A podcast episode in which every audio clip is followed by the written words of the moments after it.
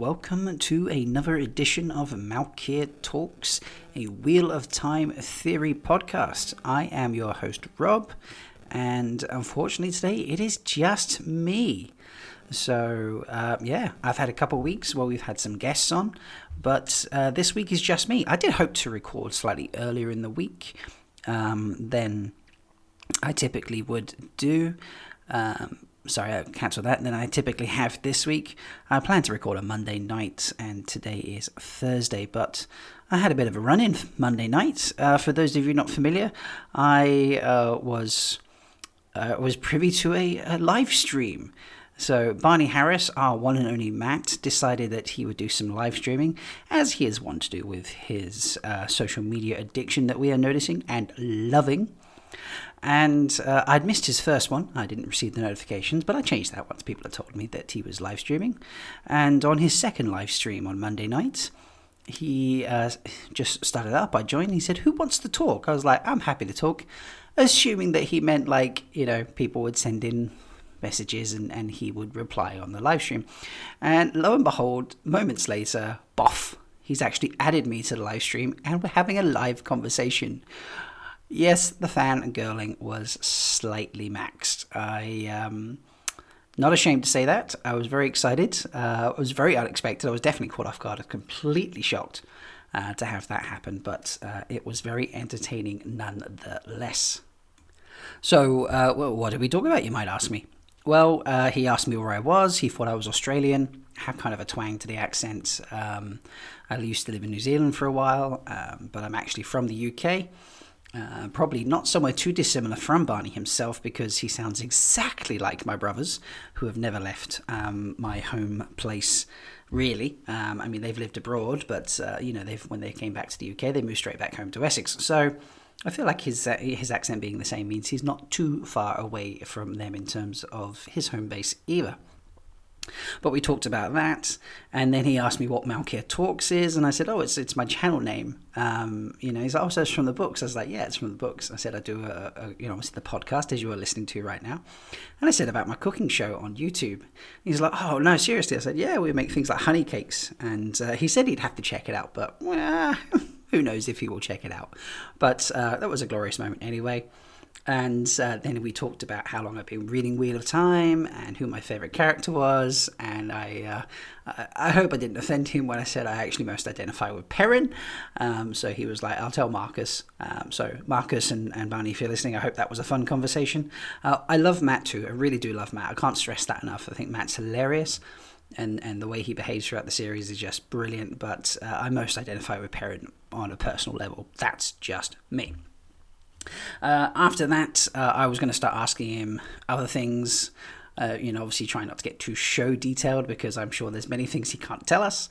Uh, but unfortunately, Barney then felt slightly awkward. I mean, it was strange. Uh, we'd never met, never sort of organized the live stream or anything like that, not chatted online. Um, you know, I, I, talked to some of you guys online, and that, you know, I feel like if we live stream, that would be very much like, oh, okay, how's it going? But, um, you know, never even like chat online to Barney. So that was yeah, I can understand. He said he felt a little awkward, and uh, the live stream ended, but.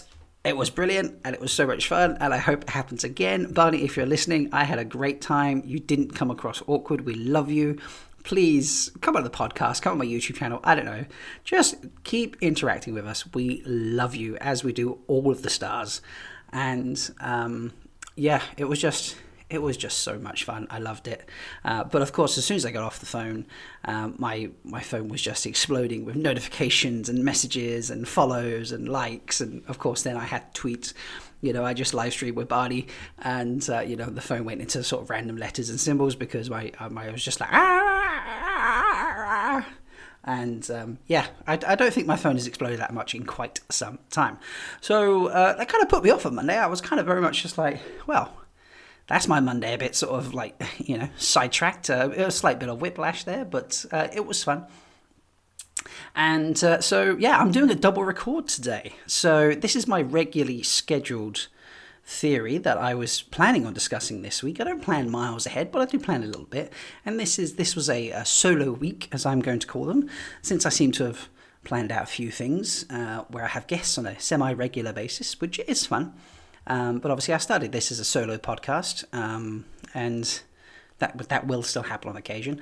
But also, um, my guests for next week's episode, we've scheduled that for this evening in terms of my time, um, and it will be the morning or lunchtime for some of you others, depending on where you are around the world. So yeah, I thought uh, I'd better get uh, this week's episode done so I have time to edit it before it gets released tomorrow. Oh dear. I'm also trialing this for the first time. So, for those of you who aren't aware, I have set up a Discord server. Uh, it's called Malkier Talks server, obviously. And um, it's, a, it's a fun little server. It's not wildly big at the moment. It's, you know, sort of neat and tidy. Uh, I've got spoiler free sections for first time readers, including Null if you're familiar with the um, with the podcast or the episode that he was on, and uh, obviously then sections for content creators because uh, I, I, talk to them a lot as well. Being one myself, that happens. So uh, yeah, it's a fun little um, server there set up for that, and I wanted to be able to offer live recordings so people could listen to, even when it's just me. Now, I do record at random times occasionally, as you can see right now, but typically they're Monday or Tuesday nights when it's me, and probably be a similar sort of case when it's null. Um, and then when it's guests, because typically the guests, other than null, will be America based or potentially elsewhere. You never know how far this will spread fingers crossed. Um, and it will just be around to suit them, but uh, I will give people as much notice as possible. But I thought I would test it out that you could hear me in here while I record on my regular system anyway. So I've spent the first sort of six minutes, seven minutes or so just chatting about how the week's gone, and that's, uh, I say, it's been an entertaining week. Thank God I had a week off. I don't feel I could have gone to work on Tuesday with any sort of semblance of paying attention because I would have been like, oh my God, I talked about last night. And. Uh, and uh, yeah, so uh, it, it's, it's, it's, it was a fun start to my week off, I have to say, although I am back to work on Saturday and it's going to be pretty intense next week. So I'm kind of glad I've got a double episode, uh, re- a double recording going on for my episodes this week instead. Um, but what theory are we discussing today, Rob, you ask? And I was like, I will tell you, why not? So, Today we are discussing some Shadow Spawn. Uh, obviously, I'm sure you're fairly familiar with Shadow Spawn. If you're not, that's probably because you haven't read the series, in which case, why are you here? Because this is probably a spoiler episode. They typically are full of spoilers. That is your warning. I am discussing Shadow Spawn today, but in specifics, I will be discussing Myrddraal and their origins. So if you do not want to be spoiled, for Myrddraal and uh, potential. I, I would say I might reference things that happen throughout the entire series, with the exception of the new spring novel, the prequel, because I'm pretty sure we don't see any Myrddraal there, so I'm unlikely to mention anything there. But yes, today I'm talking about the origins of Myrddraal. So I'm going to talk a little bit first about their just their sort of like standard standard information that you have there, so you know what is happening uh, in terms of like what we're ta- what discussing. If you're only vaguely familiar, you paid minimal attention in the books, um, or you've only read it once and you're like, you know what, I haven't picked up on all the detail yet, which is obviously very popular. Uh, very popular, very possible. Uh, so Myrddraal, uh, spelled M Y R D D R A A L. Um, they're so, so they are obviously shadow spawn uh, in terms of description, uh, what they look like in, in, in terms of physicality. They're quite muscular, they're very serpent quick. They've got lank black hair and sort of waxy white skin, almost sort of vampiricious, you know, if you if you really want to get down that line. They have no eyes, which obviously very creepy just to think about. No eyes, full stop. Oh my god. Um, but they can see with absolute perfect clarity, like an eagle at noon type thing. Uh, they're pretty much clones. They never vary in um, appearance, or they always look like they're male. Um, there never seems to be any female going on, and they're described as being quite tall. Um, so they, yeah, that's kind of how they look. Their physicality. Um, they are sort of the natural battle leaders for the shadow. Um, and when the Forsaken were bound, they were generally speaking uh, the battle lords that were commanding everything that was happening. So during the Trolloc Wars and things of that nature. Where do Myrddraal come from? Well, Myrddraal are Trolloc offspring. Um, so Aginor invented Trollocs, designed Trollocs, genetically mutated animals, mm, whatever line of description you want to go down. And uh, on the odd occasion, uh, with taking this animal stock and human stock and merging it together, you got uh, sort of throwbacks um, from the um, from the human origins there, and you would get uh. So uh, they don't really have any names that we know of, apart from one, Shaidar Haran, Hand of the Dark, uh, who's mentioned much later in the books. Um, but the names where they are known, they aren't really spoken about. They're always in the Trolloc tongue. So um, yeah, so aside from Shaidar Haran, we don't really get many names, and we just tend to call them, you know, Myrddraal. Myrddraal tend to have many names throughout the lands, um, even where they're considered to be figments of people's imaginations and, and no longer there. And their names, and these are not, this is not an exhaustive list, there, there are many others, I'm sure. Halfmen, the Eyeless, Shadowmen. In Tear, they're known as Lurks. Illian, they're known as Fetches. Andor, they're known as Fades. The Aiel call them Night Runners. And the Wolves call them Neverborn. So, um, really, really good collection of names there. I mean, I use Myrddraal typically speaking, but out of those other lists, the ones I really like uh, that I would use is Fades. Um, and I, I really I enjoy the the the imagery that comes to mind when you when you think of night runners, um, but particularly Neverborn. I mean that that really the creep level there is is quite um, it's quite high for me.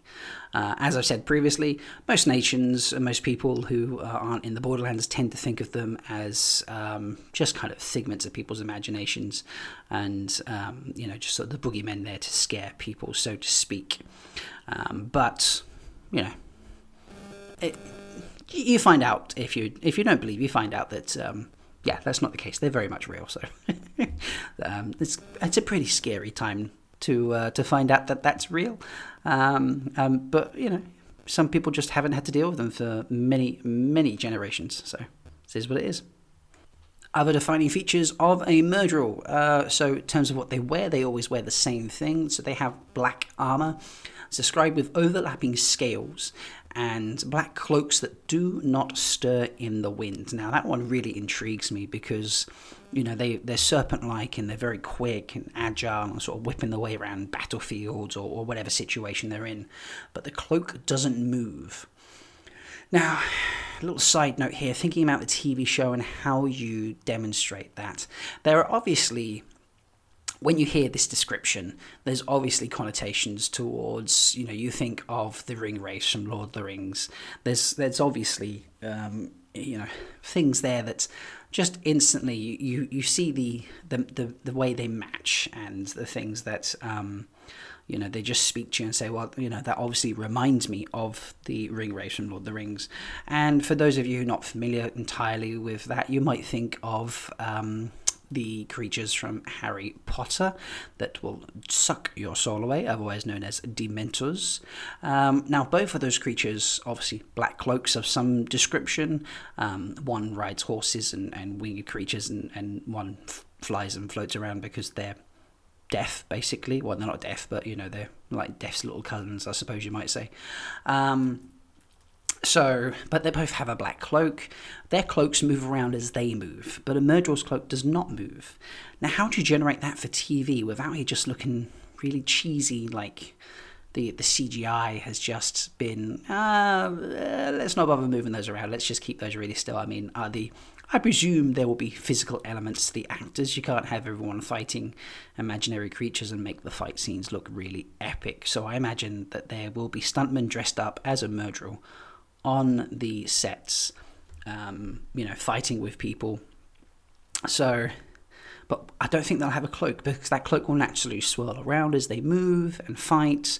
So they'll probably be fighting without cloaks. But if that's the case, then, well, eh, you know, you've got to CGI that in. And how good is that really going to look? Is it going to look very strange? Perhaps they don't do cloaks that don't move. We're all trying to work out what Brandon was unhappy with that Rafe was doing. I say unhappy with in you know not in a in a bad way of like oh my god you bleep for for doing that type of thing. More of a case of, yeah, that's not really right. And Brafe's like, well, you know, I think this is the the way forward with this adaptation of of the book, this turning of the wheel. So, you know, we're going to go with it. And it's very possible. I mean, perhaps Brandon is particularly um, taken or has a has a soft spot for the Myrddraal. I mean, would, would anyone have a Aginor would have a soft spot for the Myrddraal? I feel that's probably about it. Everyone else is kind of like, yeah, go if you're a, if you're one of the chosen or dark friends, you'd be like, right, well, you either do what I tell you or I do what you tell me, depending on your level of um, your your rank in in the Dark One's chain of command, and yeah, they scare everybody. So yeah, yeah, I think Aginor would be a, of a soft spot there. But anyway, back to the uh, the cloak thing. It could be quite an interesting thing to um, to try and demonstrate on the screen. I uh, don't see how that could work too well. Uh, so they have various abilities with this. Uh, they're able to move between or completely disappear into shadows, and mirrors will only reflect a misty image of them. Um, which is obviously quite a creepy concept, and it even made the Forsaken or the Chosen, depending on how you choose to call them, um, quite sort of uneasy around them and, and, and maybe even a little scared could be an appropriate way to describe it. Uh, Aginor has always described this um, this ability of the Forsaken. Um, he sort of theorized that they were slightly, I'm quoting here, slightly out of phase with time and reality. Um, and that's how they're able to do some of the things they do, such as move between the shadows. Uh, but he was unable to prove this thesis despite, you know, very, very extensive training. Um, I believe it's quoted somewhere that he killed a hundred fades or a thousand fades or some some ridiculous number trying to figure out how they did this. Um, the fades themselves, you don't even know themselves. So it's it's very much a case of like, well, I, I just I just do it, mate. You know, it's like I don't know how. Um, can you imagine if a fade spoke like that? Oh my god, yeah, mate, how's it going? Yeah, no, I was just, you know, I was murdering this village, right? You know, and Aginor comes up and he says, how'd you disappear in those shadows, mate? You know, and I was like, I don't know, mate, I don't know. I just do it. It's handy, all right? Like I just get around real quick, chop off a few, you know, civilians' heads the ones that are going to cause me any problems, and I wrap up the other victims and I take them back to the blight, you know. And I don't know how I do it. I can't do it with them, so it's a long fucking journey getting back, mate. But getting there makes it real quick, you know, and then I don't have to get up so early in the morning to go raid a village. I'll get extra half hour in bed. I don't have to do that journey. So, you know, what, what you need to test it? All right, all right. Well, you know, I don't want to go to anything like you know, let's not do anything too crazy, mate. You know, like I don't, I don't, I don't, I, don't I, I might be sadistic, but I don't like pain. And uh, you, you what? Just lie down here. Okay. Yeah. What? What you doing those nails? What? What you doing my hands? No, no, no, no. Sorry. Uh, side note there. I got very carried away with that. I really enjoyed that. I'm usually crap with accents as well, so that was good fun. Uh, right, so a bit more about them. Uh, it, going in, you know, sort of internals now, I suppose you might say. Uh, the blood is very acidic and can etch steel uh, if you don't clean it off, and their fingernails are hard enough to scratch wood. Now, that was a new one to me when I was studying up for this. I was like, wow, that's, there's some pretty strong fingernails there. Uh, fades are often much stronger than human beings and can lift them up quite easily, usually with one hand, and they're pretty much only scared of, of, of you know, a few items. Running water gives them pause. Shadar Logoth um, obviously terrifies the, the shit out of them. Slayer uh, Padan Fain, and then quite obviously the Dark One himself, itself, whatever is the appropriate pronoun there. Um, those are the only things that really scare them. Notice the Chosen are not on that list. You know, Channelers are not on that list. Mm, very impressive. So they, have got some balls going on there, even though they are sterile. Um, so as we said, they're, they're very quick around the, the battlegrounds and that, uh, and they're quite sort of cunning, and they are the, the general sort of tacticians and uh, leaders of the the armies, uh, the sort of the hordes of Trollocs, uh, particularly when the Forsaken are not around and bound in Shayol Ghul. But uh, even then, you know, the, the they are pretty much running the show. The, the the Forsaken just turn around and be like, right, right, go take this hill.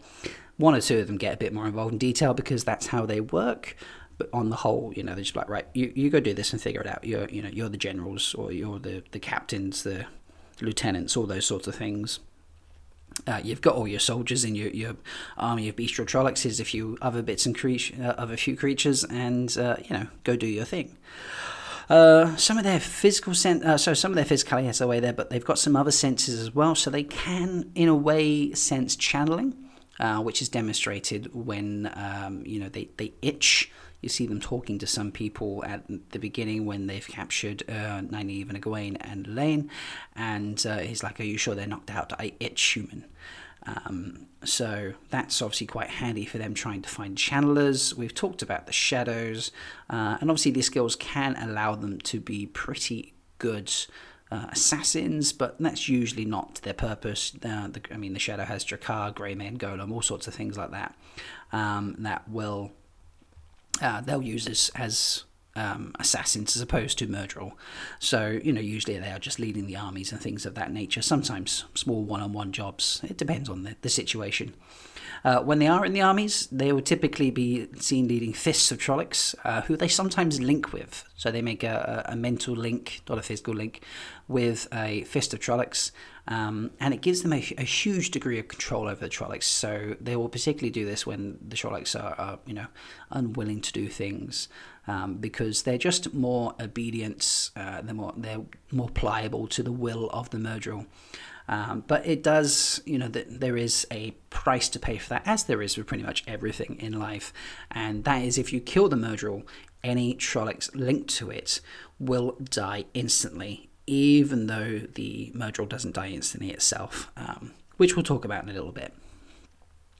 Uh, typically use a sword, um, and they're not quite as skilled as a Blade Master, but they are pretty good. I mean, obviously their speed and strength will give them a certain edge over the average soldier. And those swords, um, in particular, are, are, nasty pieces of work themselves. So they're made at Thakandar, which is uh, a place on the slopes of Shao Um, they have similar properties to, to power wrought blades, but they're they're not quite as strong. You know, they don't you know, they will wear out eventually and break. Unlike power wrought blades, which with the one exception we see in the books will, will last forever and never need sharpening. But they, um, so they're made by the, um, Say stonemasons. These the creatures I forget their actual name that are made, you know, out of stone and live at Thakandar. Their their job is to make these swords for the Myrddraal. Um, they quench them in the Black River that runs through Thakandar which will give their edges, you know, the corrupting effect, the, uh, I suppose, taint, you might say, um, that they inflict on people when they just slice through them. Um, you know, even a slight scratch from Myrddraal blades, as you see with Tam, um, you know, when sometimes that even goes with Trolloc blades. Um, but if you get whipped by a Myrddraal blade, it's pretty lethal pretty quickly. Um, unless you've got an Aes Sedai around, obviously, to heal you, that will make things different. The actual forging the blade is only finished when the um, blade itself is quenched inside a single living human being. So most of the raids in the Borderlands, um, you know, as a as my voice was saying, yeah, when it's like, oh, you know, I just picked up some people to take back to the Blight. They're sort of just lined up at the forges of Thakandar and you know the sword is basically ready and you know to finish it off they will thrust it into the body of a li- living human um, to to finish it off um, and I don't know whether that is just nasty shadow stuff whether it's something about combining you know the the evilness of the blade the taint and that sort of stuff um, with taking away the soul of a person perhaps but you know it makes the blades pretty nasty and obviously the, the blades cannot be finished until this is done. So if the blight is not um, putting out lots of raids constantly and, and, stealing people from the borderlands, you're not getting many swords. And the Myrddraal, obviously having these swords, is a big part to them. And the swords, as I've already said, don't last forever, so you have to keep making them. Uh, it is, it's it's a rough process. Uh, the final weapon uh, carries around with it is is not a, a physical weapon, um, but they have fear the ability to instill fear in anybody they gaze upon. Uh, the Borderlanders say the look of the eyeless is fear. Um, so it, it is possible to control the reaction, but you know, if, if it's your first time seeing a uh, it's going to, yeah, I don't think you're going to be able to control it very well. So that's kind of like the Myrddraal, what they look like, what they wear, their weapons, some of their abilities. How do you kill such a creature? Well, it's not very easy. It's just no other way to say that. They're pretty fucking hard to kill.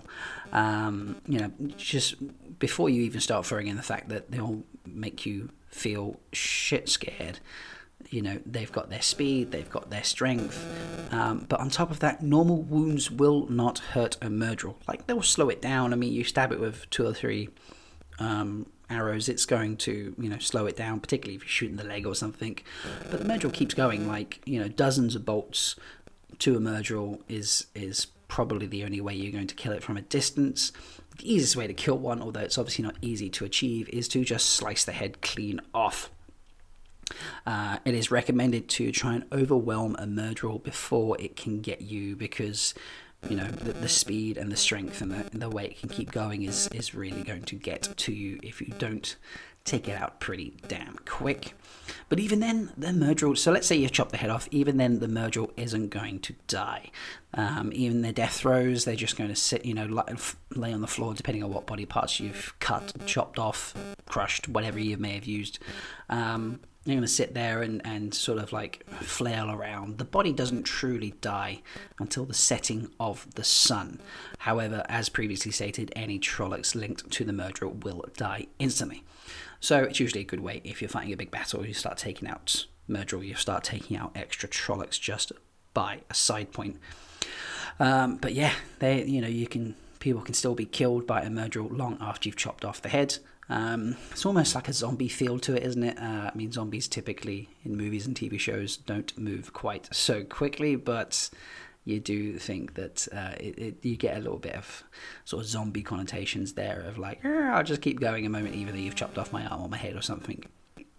If you do manage to kill a, a Myrddraal, you will get a new title if you're in the Borderlands. Um, whether someone was simply the one to deal the killing blow after it taken many wounds, or you've even met it in just single combat, you still get this title, and that title is Dreadbane. Um, so the bane of one that is the bane of dread. Um, so the one that causes dread. The look of the eyeless is fear, fear, dread. Obviously, you know, similar meaning, same meaning, pretty much. And to be the bane of something is you know, I think that's quite clear as well. So Dreadbane is a great name there for them, the Borderlanders. So thank you very much for that, guys. And that's kind of like the overall arc of the Myrddraal there. Um, you know, sort of where they've come from, what they wear, what they can do, how they fight, and and how you finish one off. Which, if you're having a nice little battle in uh, Randlands, Westlands, wherever you want to uh, to take on the Shadowspawn, it's quite convenient to know how to kill one because there's no point taking it on if you can't finish it off. So now you've had the overview, it's time to get on to my theory. Um, well, I say my theory. I've I've I was kind of inspired listening to the Black Tower podcast guys, who, if you've not listened to, by the way, you are missing out, unless you're, you know, not into unless you like things to be a bit uh, more PG, um, then perhaps they are not the guys for you. But they are hilarious nonetheless, and they have great insights onto things. I do enjoy listening to them. Um, they're just, yeah, just very, very fun guys, and uh, just I, I, can't can't big them up enough. They're so much fun. And just fun is the only the best word to describe them. But I was listening to them uh, when they were doing the Shadowspawn episode. Actually, I think they took over two episodes to do all the Shadowspawn, and they were talking about the Myrddraal and the fact that Aginor did all those tests and couldn't find out where their power's from. And the idea occurred to me that they are a throwback to the human stock, obviously used in the creation of the Trollocs, and um, that they have these powers that you know I've previously talked about. And it occurred to me, well, perhaps the powers and the fact that they're being, you know, the human stock has come back so strong perhaps those are linked. Now, what could link those things? Well, if you think about how many Trollocs are made, and how they, you know, they, they, they just breed and breed and breed, and how many times you actually get a Myrddraal. Side note, by the way, Trollocs breeding and having a Myrddraal instead of a Trolloc, I don't know if that's better or worse, because if you think about, like, the Trollocs, mm, I mean, babies aren't born with tusks and, and things of that nature, but, you know, like, are we, we've got birds in there, and we've got beasts in there, like some of these animals that have been used lay, you know, just gestate with, with live young. Some of them will lay an egg. Like, hmm, how? Yeah, I don't want to get too much into detail. It's a bit gross, but like, hmm, having a Trolloc baby is going to be weird to start with.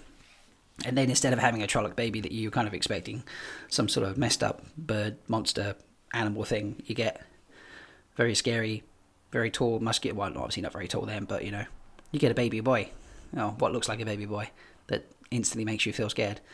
It's got to be. Uh, I mean, that's that's different.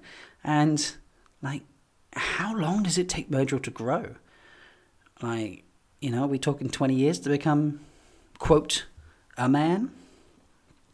To use that physicality description, um, physicality description, physical description. Sorry, I don't always England that well. Um, but um, yeah, interesting side it. I never, I, I never really thought about. I mean, do they go to school? Do they learn how to fight in their, their training yards? I mean, do they grow quickly? And are we are we talking some kind of um, you know, expanding. What what's the uh, creature? Um, oh, it's a beautiful Jack. There we go. Beautiful Robert Williams movie uh, about a human boy that grew four times faster than typical. And uh, obviously, when he graduated from uh, high school, he was basically fit in terms of his physical appearances the way his body was. He was basically eighty. I mean, do Myrddraal do that? But even then, like they're not going to be an adult for ten years. So what are we talking? They grow ten times faster a year? Wow, there's got to be something going on there because either that you've got little little baby Myrddraal running around in a school with uh, Trollocs to look after them, but then they're going to be in charge of the Trollocs. I feel like this is a deep dive situation going on here. Like, yeah, this is something I think I need to cover another time. So I'm going to pop a pin in that for now, but I feel like I've opened up quite an interesting can of worms in that little thought process. Let me make myself a note. Cover the schooling of Myrddraal at some point. Hmm, interesting title for a podcast. But, um, so yes, that aside, uh, you know, with the numbers bred of Trollocs and the number of Myrddraal born in that process, uh, I thought that sounds kind of like, and especially when you throw in their, their abilities, I was like, that's there's something about the power there that just sort of screams at me. And so my theory is that uh, the Trollocs breed Trollocs, no problems whatsoever, but then occasionally you get that soul uh, and we know the metaphysics say that uh, being able to channel the one power comes with your soul, and then which power you channel, I believe, comes with your body. So maybe, or not maybe, let's. I'm, I'm going for it. Okay, I'm, I'm committing that the um, when the Trollocs have a Myrddraal instead of a baby Trolloc, the reason for that is because the soul is one that can channel, but through all the corruption and the taints and the Dark One's influence, it is just amped up and manipulated and twisted and corrupted, and that's why we get the Myrddraal. So, Myrddraal are regular souls from regular people who have just had the unfortunate, you know, unfortunate situation of being born into a Myrddraal's body, um, and those those people could have, you know, either learned or naturally been able to channel, but it has been corrupted by the Dark One's touch. So, let's expand on that.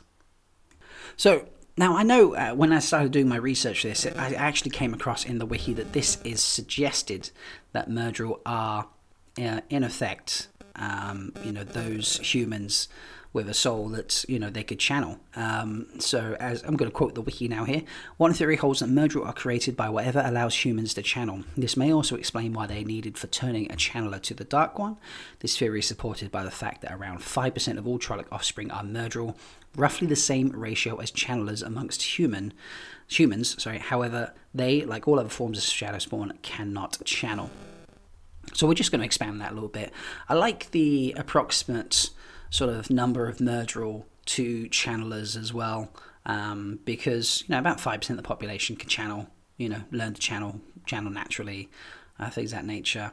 Although that probably looks a lot higher when you look at the Seanchan with the numbers of damane they have, but I think they find everyone at every level. Um, so you know that, that that number sort of holds up quite well for me there. Um, and the whole, I mean, this didn't occur to me till I read that in the wiki, but being able to turn someone to the shadow, that is quite an interesting connection. I've you've thirteen is obviously always people give mystical powers to thirteen, be that bad luck, good luck, uh, you know, whatever connotations you want to add to it. Uh, personally, for me, it's my favorite number. I consider it one of my lucky numbers, um, but I know a lot of people are, are feel very different about that sort of thing.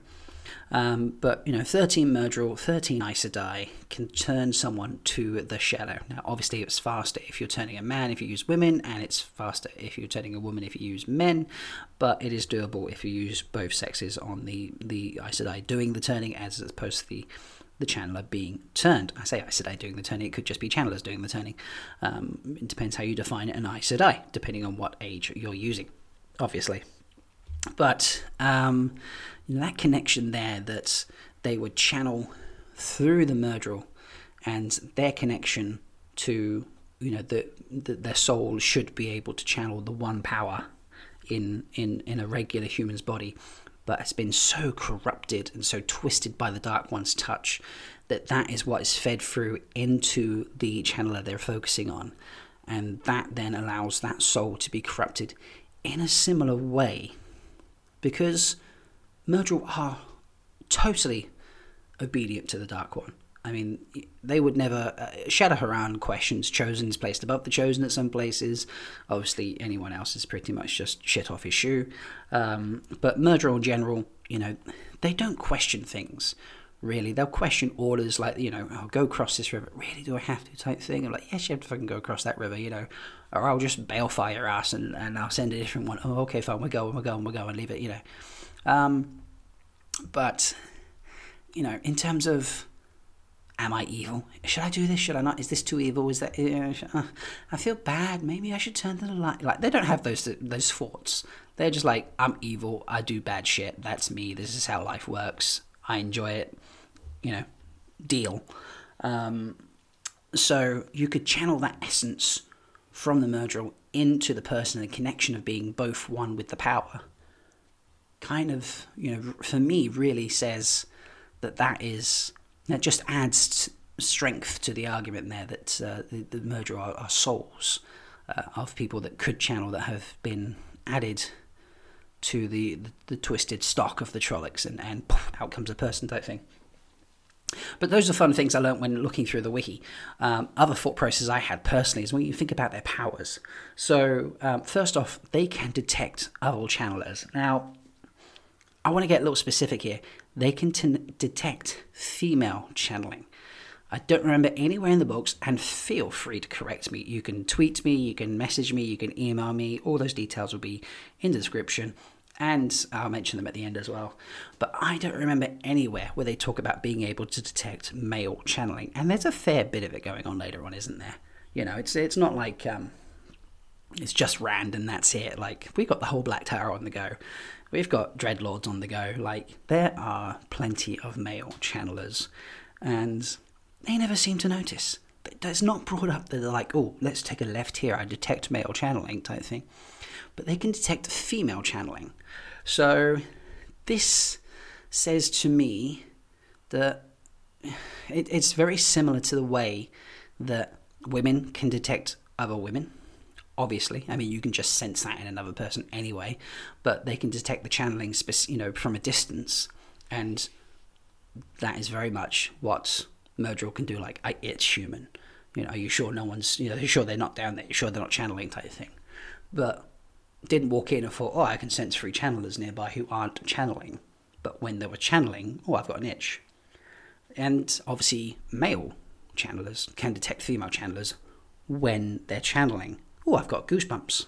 You know, now goosebumps, itching, similar sort of feeling for you. Well, not similar feeling, but you know, feeling through your skin of, you know, I've got to scratch this, or goosebumps making your arm feel weird running up there, and just like, okay, this is different. This is different. So, you know, you could. It doesn't matter which.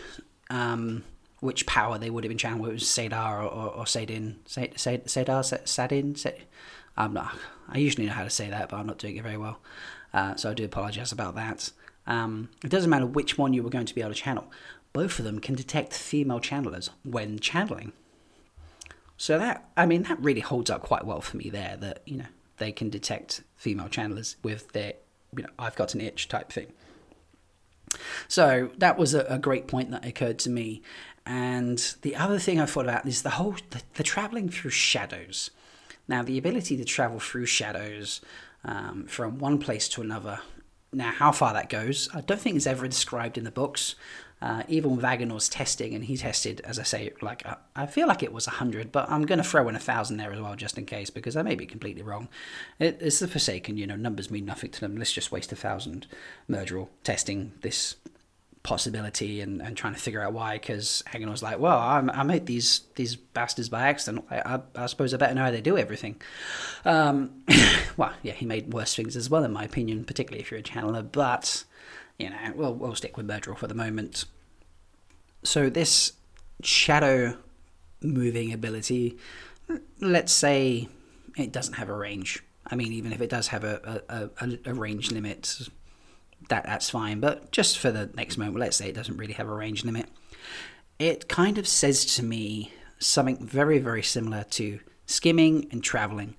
Um, now, Fades love the shadows. They love nighttime. That is why there is torchlights going around all the borderlands at night. People can't walk around with hoods up because you know the murderers like to hide in shadows and they can use shadows to, to get around and such. So they're obviously quite familiar with shadows. And let's be honest, a shadow is very different to a place or a point in the world. So you can't. You can skim if you know less um, you know, the, your surroundings type thing, you can skim instead. And obviously, skimming takes a while to get somewhere, but it's faster than, you know, walking or, or, or taking your horse um, from point A to point B. Traveling is faster, but it requires that you know your start point very well. Um, which you would think is weird because well I'm going somewhere but you know I, for me it's about anchoring yourself because you're creating a hole between two points in the pattern. And if you don't anchor yourself well you create the hole you could get sucked in and disappear. Um, that's just kind of my outlook on that uh, little side note on channeling there uh, channeling on traveling there. Um, but a shadow shadow's kind of a shadow isn't it?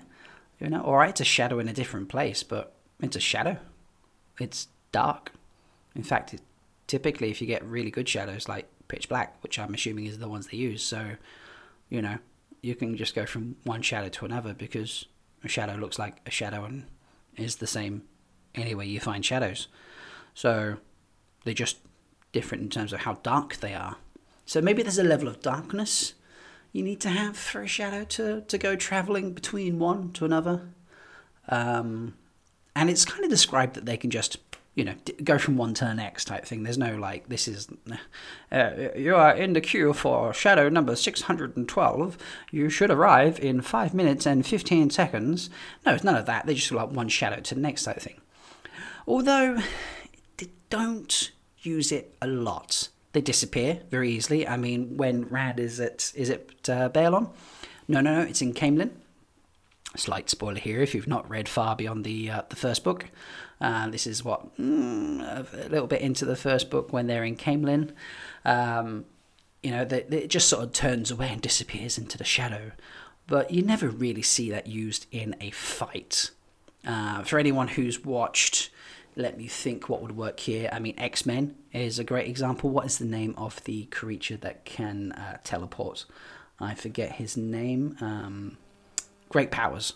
Great great powers but you know any creature you've seen in, in fantasy or, or television or anything like that where they can teleport from one point to another you'd think in a battle Myrddraal could use like that ability to disappear and reappear everywhere. I feel like that would be quite cool. I mean that that seems like a trick that was missed by jordan and sanderson but it would make them pretty fucking hard to kill, I feel. So maybe it wasn't that much of a trick that was missed.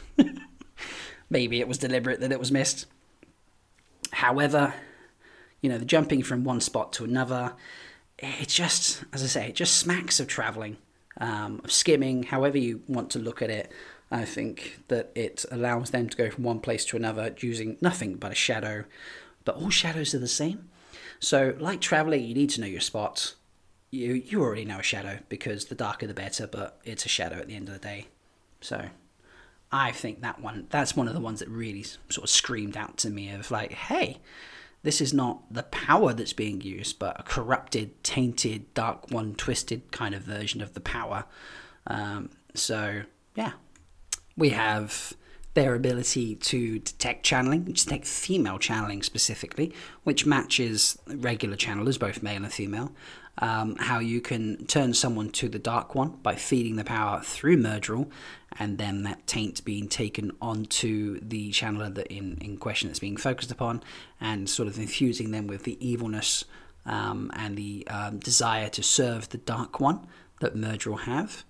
We have their ability to jump through shadows and you know at will and just sort of disappear and reappear something that even Aginor couldn't uh, determine or decide how it was done and that they don't know how to do themselves and uh, a little extra note i would add onto there like there there to me is um, that's sort of an indicator that just because they don't know how to do it like channelers learn to do things instinctually. I mean, that's how you get wilders. One in four survive though, of those who can will channel whether they want to or not, type thing.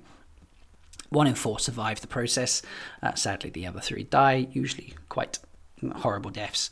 But they do what they do instinctually. Now they give themselves block, typically speaking, as well, um, and they can't channel um, willingly or at will, uh, to be more more apt in the description there until they've broken their block. But they do things instinctually. Um, and uh, you know, most present in the case of Nynaeve, where she's healing people that she really wants to heal, but she needs to be very angry to do it. So the power can be used instinctually. You don't need to know you're using it, um, let alone how you're using it. So the fact the Myrddraal don't know how they just like pop into a shadow and disappear, or why they can detect channeling, you know, um, and, and, and things of that nature. Like, well, doesn't seem to to matter because regular channels might not know that either when they uh, they learn the channel, because they might be doing it subconsciously. So, yeah, I, f- I feel like you know this is not one that's like wild detail that's got to go on. Um, but I feel like I've talked about all the points that really stick out for me. I suppose the only last point that we've covered um, that I didn't refresh at the end there is the amount of uh, Myrddraal you get in terms of percentage of Trollocs. Um, which is approximately 5%, which generally speaking seems to be a, an equivalent number of channelers from the regular population of people. So, I, I, in closing, I feel it's quite safe to say that Myrddraal are the souls of, of regular channelers that have been unlucky enough. Or if you're either one of you love the dark one, I suppose, you know, if you're a friend of the dark, then perhaps you're not unlucky enough. Um, I don't think anyone. when I come back, I want to be a Myrddraal. Like most people be like, when I come back, I want to be a, a, a well looked after house cat or a dog or something, you know, uh, if I'm not going to be human. But perhaps there's dark friends out there be like, do you know what? I'd, I think it'd be really cool to be a Myrddraal, you know, why not? Let's go for it. Um, if I had to be a Myrddraal, I think I'd rather be like, give me Shaidar Haran. It seems to have a bit more autonomy going on. Um, but yeah, the, the number of channelers, there are um, all the things they can detect, the way they can move around, and just, and even really, if you think about how they're naturally strong and can move fast, uh, I mean, I know those powers aren't specifically mentioned when people talk about channeling, but this is twisted and corrupted. So I don't see this. I, I don't see it totally out of the realms of possibility that you know they naturally just kind of use the power or their version, their, their twisted access to like they can't actually channel. I need to be very clear on that. They can't actually channel, but their body is imbued with the one power clearly, um, in in my opinion anyway. So perhaps that can enhance their body. Now, obviously, there's an argument that you know they get strength and um, agility from the animals involved, but you know both both valid arguments there. So yeah, um, not a wild. I don't, I don't feel like I've made too many points there of, of, of contention. I feel like I've covered that quite clearly. For me, I don't know why this isn't pretty much considered the fact. I'm sure there's people out there be like, well, yeah, Myrddraal are, are people who could channel that have been taken by the Dark One and corrupted. Um, so, but this was an accident by Aginor, so I don't feel like this was an intentional thing. I believe that um, this was just a, you know, Aginor created creatures for general foot soldiers, and then, you know, a channeler's connection came along and was like, well, we're just throwing an extra extra big juicy dollop of genes into that mix there, and uh, out we get a regular uh, looking, I was about to say regular looking person, then they are anything but regular looking people. But we get more of a person looking person thing.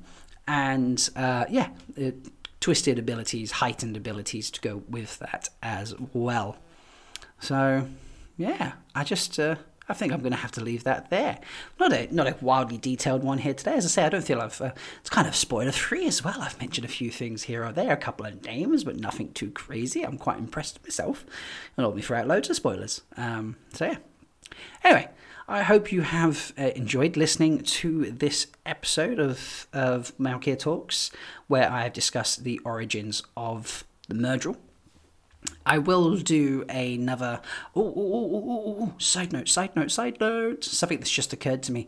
If we're thinking that Myrddraal are, you know, souls of regular people who could channel that have been unlucky to have been born into a Myrddraal body, then that means the Trollocs could potentially be just normal men and women who have been unlucky enough to be born in the Trolloc body.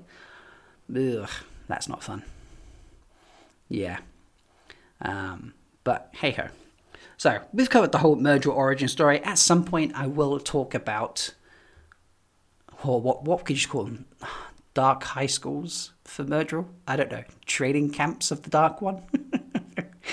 um, I mean, we know that Trollocs don't really fight with any finesse, but uh, seem to have a lot more skill and finesse, and they're quite cunning and clever. So they they will um, yeah, it's you are you are born intelligent, but you aren't born with like unless you're Mat Cauthon and you've you know been given uh, uh, you know some some assistance in the memory department, and we'll leave that there. Um, you aren't really just going to be like, oh, I know how to run a battlefield. Oh, I know I know battlefield tactics. Oh, I know how to kill people. Like those things aren't like just you aren't just born with those things, even if you are a Myrddraal. So yeah, I will come back and discuss teenage Myrddraal, I suppose. I don't know. My God, babysitting job from hell, isn't it? Yeah. Okay. Well, I say, I hope you've enjoyed my episode this week. It has just been me. Um, currently staged at, uh, for those of you who have enjoyed the guest episodes or have missed my solo episodes, this is how the current platform's going. So Null, we've we've kind of Null and I had a discussion. For those of you who don't know, Null is my first time reader, and uh, we are going to do the try and record the first week of every month, uh, and Null will just sort of read at that level, unless we feel that he has um, done something, you know, read through things where he's like, oh my god, I need to speak about it now. Certain battles come to mind for those. Um, then maybe we'll do bonus episodes, just little quick ones. But generally, I'm thinking that Null will. We've we've agreed to pop on once a month um, first week of the month. That should be easy enough to schedule between us uh, because this is not a read through podcast. Uh, this or a reread podcast, however you want to phrase them. This is a theory podcast. Um, whereas I just wanted to to get a new reader into the series and and of course we uh, talk about his experience of reading it for the first time, but majority of what I'm looking to get out of there is his predictions as a first time reader specifically. Um, so that's one week of the month, which some weeks will be, or typically will be four. There'll be four Fridays a month, but occasionally there's five, obviously. Um, the other segment that I've got kind of planned out for the moment involves uh, previous guest Alex. I don't know if you've heard our Rogosh theories uh, about where Eagle Eye uh, who he's based on, and then people get bound to the horn. And if anyone was uh, had done enough besides um, Jain Farstrider uh, or Noel to be bound to the horn. Um, that was a great episode. If you've not listened to that one, please go check it out. Also, please check out Alex on a Hero's Journey podcast. Anyway, great, great podcast. Um, not all Wheel of Time based, but great books nonetheless. But uh, him and I are working on a segment for redrafting the uh, Wheel of Time, starting with the Eye of the World, redrafting it without Egwene uh, and if you need to know the reasons why, we'll outline them in the episode when we get to the recording. But um, it's all you know, sort of inspired by the podcastathon that Twatcast put together um, a couple months ago now, which was a lot, a lot of fun. So I kind of have two fixed segments, I suppose you could say. Uh, my first time reader theories with null, and redrafting the Wheel of Time with Alex from Hero's Journey. Um, I do have guests lined up. Obviously, as previously stated, I am recording later today with the wonderful, sultry puppet voices of the Way of the Leaf podcast. Uh, Ryan and Dan are joining me later for that. So that's your episode for next week. Lots of spoilers, uh, lots of spoilers, lots of teasers I can put out from that, I'm sure. Um, and I have a few other people joining me at various stages. Um, so sh- I feel like there might be like one episode a month, maybe two episodes a month, where you've got me doing solo episodes and then a couple episodes, maybe three a month, where I've got guests, which I think is a nice balance to have achieved. Um, but yeah, that's kind of what's coming up. I hope you are well wherever you are. The weather is a bit wacky at the moment. It's been torrential rain here and then it's sunny today, so who knows? Um, it can all just change around. Bit of fun for everybody there, I suppose. But uh, yeah, if you've enjoyed, please. Um, let me know what you think. You can follow me on Twitter at MalkiriR, uh, where I do my daily TAM jokes as well as all just my thoughts. I'm currently doing a listen on the Black Tower podcast. I'm up to episode 50 something, I believe. So I'm, um, I'm less than a year behind them currently, which is good. I listen to sort of three, four, five episodes a week, and they only put out one. So I do, I'm catching them up slowly. I feel I'll have a couple of months and I'll have done that. Um, but you'll see my thoughts on there, as well as obviously my interaction with the fandom in general. Uh, so feel free to give me a tweet there and let me know what you think. Um, if you want to, if you're more of an Instagram person, you can see me on Instagram as well. Just search Malkier Talks. You'll be able to find me there also. If you want to send me a message, you can via the hosting site, which is Anchor. So whatever you're listening to this on, you can just go to anchor.com, I believe. Uh, or, you know, you can just Google Anchor uh, podcast hosting site and it will pop up and you'll be able to find me. You can send me a message via that site or you could email me, malkirtalks at gmail.com. Uh, and let me know what you think if you don't want to do it on a public forum. Also, I do have um, a, a Discord server for those of you who are in the Discord uh, community. I set this up, it was released earlier this week. Uh, as I say, nice little fun server there with spaces for everybody, whether you're a first time reader, a regular reader, um, or you're a content creator. There's sections for everybody, including theory discussion, show discussion, as uh, discussion specifically with Null about his uh, experiences as he reads through, all sorts of things like that. And um, yeah, so if you need to, if you feel like you'd like to join into that, a link will be in the description for the podcast episode that you're listening to. So please please link um, hop onto that link and come and join us it's a lot of fun um, if you've not enjoyed discord uh, i'm only new to it myself uh, about sort of four or five months and it's hilarious it's amazing and it's so great fun so much fun to be able to connect with everyone else in the fandom. Uh, and you can do things like voice chats and listen to people as they do their podcasts uh, if you're their patrons. Or if, like me, you've not got to that stage yet and you're just putting out there for everybody to listen to anyway. But that's me. I've rambled on for an hour, uh, near enough. Um, so I hope wherever you are, you're, in, you're happy, you're healthy, you're enjoying yourself. And I will see you next time. Thank you so much.